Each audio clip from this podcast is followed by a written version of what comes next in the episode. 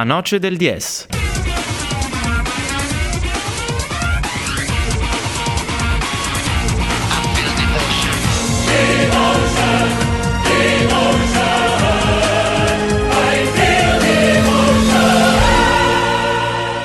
È con noi Lorenzo Cauduro. Ciao Lorenzo. Buonasera, ciao a tutti il nostro sì. uomo di riferimento, ormai ti chiamiamo così, sei il nostro punto di riferimento quando dobbiamo parlare di ciclismo, ciclismo, analizzare le due ruote. In settimana è stato presentato il tracciato del prossimo Giro d'Italia e quindi non potevamo non invitarti. È stato un momento, quello del 29 novembre, scoppiettante, emozionante come al solito. Ti interrompo un attimo, eh, Lorenzo, prima di passare al Giro d'Italia. d'Italia. Avevamo delle proposte cinematografiche sì. legate al doping. Esatto, perché uh, legate al ciclismo e al cinema ci sono due bellissimi film film. Uno, vabbè, The Program, che parla della vicenda Armstrong e di Ferrari, e invece uno più recente che parla di doping in generale a livello di atletica eh, sportiva eh, negli sport invernali, che si chiama Icarus, in cui un giornalista cerca di eh, provare l'efficacia del doping, o meglio, se si riesca a, a doparsi e a farla franca. E si apre un'indagine anche su Russia, su Sochi,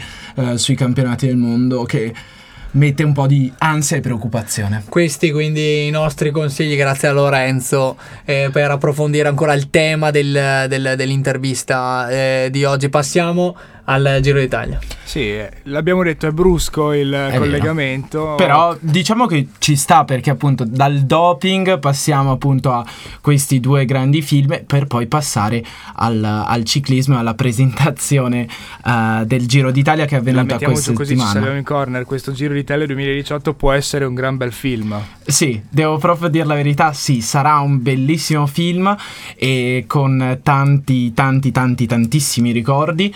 Uh, innanzitutto è dedicato a Gino Bartali le prime tappe ad Israele, il giusto tra i giusti e uh, c'è stato anche un caso diplomatico, si parlava in settimana col, eh, col buon Loco che uh, mi aveva provocato, anzi non in settimana, proprio qualche serata fa ci siamo, ci siamo incontrati e mi aveva già testato per vedere se ne sapessi qualcosa di più di problematiche. Eh sì, la, la, questione senza farci trascinare nella spirale della, della, critica fino a se stessa.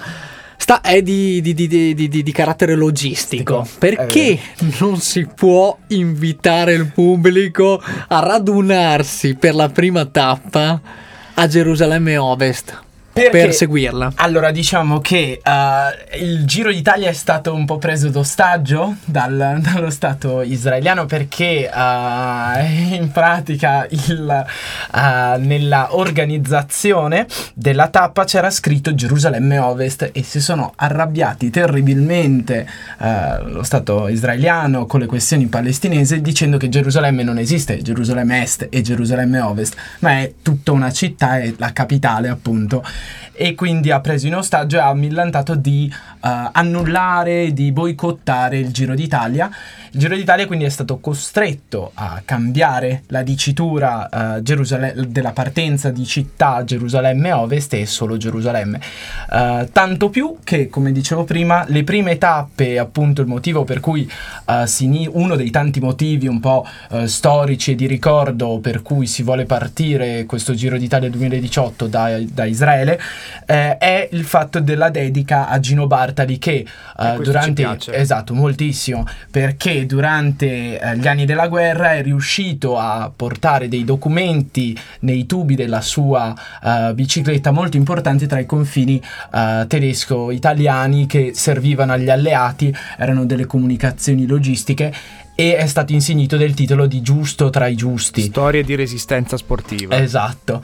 E uh, come dicevo, un Giro d'Italia scoppiettante e davvero emozionante. Non solo i ricordi storici di Bartali, ma eh, bisogna ancora ricordare il commovente addio a Scarponi. Si passerà direttamente per la sua filottrano. Lì ci sarà un muro che fa già tremare le gambe degli scalatori. E a proposito di scalatori, uh, gli organizzatori organizzatori del giro si sono inventati, penso, le tappe più difficili in ogni settimana. Abbiamo Etna e Gran Sasso nelle, nella prima settimana, abbiamo lo Zoncolan, il Sestriere, abbiamo uh, Cima Coppi col Colle delle Finestre. Davvero non so cosa, non so quale tappa scegliere per, uh, per io decidere la, una regina. Io la cronometro Trento Trento perché infatti, sei campanilista. infatti la, la, la, cronometro qui sotto casa direi che sarebbe da seguire proprio live. Ma si fa sulla destra Adige oppure su questo dobbiamo indagare? No, sulla rive gauche o sulla sponda opposta? Ma soprattutto l'hanno disegnato per far vincere Froome direttamente senza farlo partecipare? E chiaramente o no? Froome è uno dei favoriti. Lorenzo che dici? Infatti è la sorpresa della, dell'inaugurazione promozione della, appunto, della, mm, della promozione di questo Giro 2018 perché si chiude dopo aver uh, sviscerato tutte le tappe il direttore del Giro d'Italia dice ho una chicca per voi fa partire un video e c'è il bel faccione di Chris Froome che dà appuntamento a tutti i suoi sfidanti e a tutti i suoi tifosi uh, sulla, sulla linea di partenza il 4 maggio 2018 quindi Froome parteciperà al Giro d'Italia e lui schiera... senza la sua squadra? E infatti è quello che mi stavo domandando. Se schiera penso che ci Sky, sarà anche la squadra. Eh, sarà davvero tostissima. Sì, praticamente giro chiuso già a Gerusalemme. Eh, può essere, eh, è facile. Sicuramente l'uomo da battere, anche perché se vincesse port- stabilirebbe un record assoluto Mondiale. nel mondo del, del ciclismo. Tre, il grande slam, come direbbero esatto. nel tennis, i tre grandi giri consecutivi. Esatto, perché ricordiamo ha vinto Tour e Vuelta 2019 2017, col Giro 2018 farebbe la tripletta, il, il fantomatico tripletta. Il tripit. Esatto, uh, uh, porterebbe a casa un'altra maglia da leader. Uh, tra i vari sfidanti, oggi cercavo appunto se qualcuno avesse dato già subito il là dicendo sì parteciperò, no non parteciperò. Nibali si è ancora tenuto, lo squalo di Messina si è ancora tenuto molto sul vago. All'inizio e... aveva quasi messo eh, un, un vincolo alle tappe siciliane, no? no eh, sia, sia lui che Aru sono stati molto ma molto cauti esatto. e freddi perché hanno dichiarato esplicitamente che l'obiettivo stagionale è il mondiale, per cui probabilmente il gi- correre il giro al 100% non sarebbe eh, utile nell'ottica di questo obiettivo, grande obiettivo. Esatto. E infatti c'era, c'era Nibali che diceva che la prepara- la, l'organizzazione del giro è più uh, avvan- avvantaggia di più i corridori che vogliono correre subito dopo il Tour de France perché c'è una settimana in più o comunque parte un po' in ritardo, quindi più vicino al Tour de France.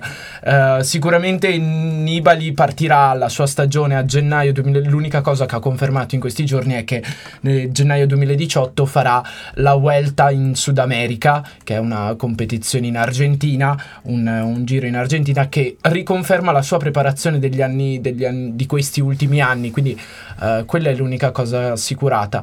Dumoulin l'ho visto un po' incerto quando, quando Froome ha detto vi aspetto, così lui fa ah sì, bello, interessante, però anche lui è stato forse ha un po' di paura il, il leader del Giro 2017. Damiano Cunego? Eh no, quello, quello, quello non si sa ancora. Damiano Cunego ha dichiarato che vorrebbe correre il suo ultimo Giro d'Italia per poi ritirarsi. Eh, sì. sta, però sta cercando eh, diciamo di aggirare le trappole burocratiche perché la sua eh, squadra non è nel Giro Pro Tour per cui dovrebbe venire invitata direttamente dall'organizzazione per cui non si sa ancora se sarà possibile per eh, l'ex bambino prodigio del ciclismo italiano eh, partecipare al suo ultimo Giro d'Italia.